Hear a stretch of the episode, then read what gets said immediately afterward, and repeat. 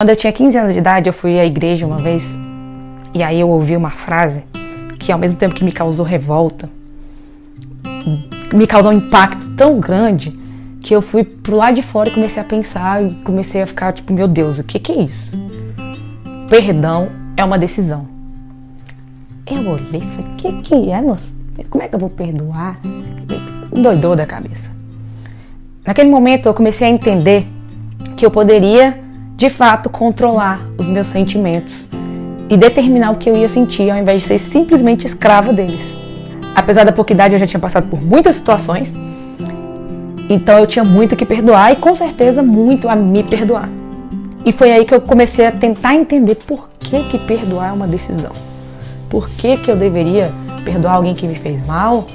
Eu, aquela pessoa não merece perdão, eu quero, eu quero que ela se lasque. E aí eu comecei a entender. Primeiro, tudo aquilo que eu desejava voltaria para mim dobro. Afinal, tudo que a gente planta, a gente colhe. Segunda coisa, a pessoa às vezes me fez mal, não tá nem lembrando de mim, tá vivendo a vida dela e eu tô lá sofrendo, magoada, chateada. E a única pessoa que estaria mal seria eu mesma. Depois, eu entendi que a falta de perdão me deixava presa àquela pessoa por mais que eu tentasse seguir minha vida, parecia que sempre tinha um troço esquisito ali nos conectando. Eu falei, meu Deus, eu quero me livrar desse troço aqui pra lá. E aí, depois que eu entendi todas essas causas e essas, esses sintomas, essas situações ruins que a falta de perdão me causava, eu comecei a tentar descobrir de que maneira eu poderia realmente perdoar aquela pessoa. E aí eu comecei a fazer alguns passos que me fizeram muito bem e que hoje eu quero compartilhar com você. Porque talvez você não esteja perdoando a pessoa, esteja sofrendo pela situação, esteja com a sua vida amarrada a de alguém e você não está nem entendendo por quê. E isso é uma coisa que você tem que fazer de uma forma muito racional.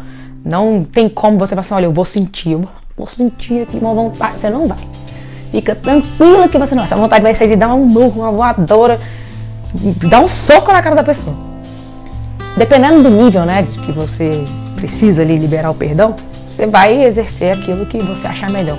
O importante é que você não deixe né, de, de exercer, porque entenda que é importante para você. Primeira coisa, eu comecei a orar. Deus me ajuda, me ajuda a perdoar, porque eu preciso. Segunda coisa, comecei a analisar até onde eu tinha responsabilidade naquela situação, até onde eu causei aquilo, porque eu sempre tenho certeza, não existe ninguém 100% culpado por algo. Mais uma coisa eu aprendi, se eu for 1% culpada, 1% responsável, não gosto de usar culpa, a primeira a pedir perdão tem que ser eu. Ok, se eu tive responsabilidade, eu começo a me pedir perdão e me perdoar por aquela situação e também pedir perdão a Deus, claro.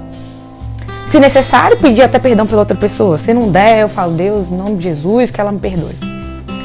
Outro passo é eu começava a orar pela vida da pessoa. É, dói, mas dói mesmo, dói. Mas quando Deus quer tratar a gente, é doloroso mesmo eu começava a falar: abençoa a vida de Fulano, Deus. Abençoa. Vai, faz, abençoa a família, os pais, a mãe, a vida. Abençoa, abençoa, abençoa. Até porque se a pessoa tá, quiser o seu mal, se ela estiver bem, ela nunca mais vai nem desejar o seu mal, fica tranquilo. Então, era um, um trabalho para minha personalidade e também desejando para outra pessoa, porque se ela estiver bem, nossa, gente boa não cuida da vida alheia, vai estar ocupada. E aí dependendo do nível, eu já cheguei até a dar um presente para alguma pessoa que eu achava que deveria me pedir perdão, por mais louco que isso pareça. E a sensação humana que você vai ter nesse momento é de que você está se humilhando, que você está demonstrando que você está errado e que a outra pessoa vai falar: É, tá vendo? Sabia que você sabia que estava errado. Mas a sensação na alma, que é essa que vai te trazer a verdadeira transformação e libertação, essa transformação é a que importa. É ela que vai te levar para muito mais perto de Deus. É ela que vai te fazer mais forte. É ela que vai trazer realmente transformação para sua vida e te levar para o próximo nível. E vai te ensinar para o resto da vida a ser uma pessoa perdoadora.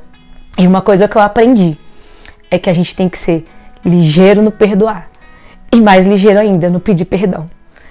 eu tenho certeza que se você colocar tudo isso em prática, a sua vida nunca mais vai ser a mesma. Então, perdoa.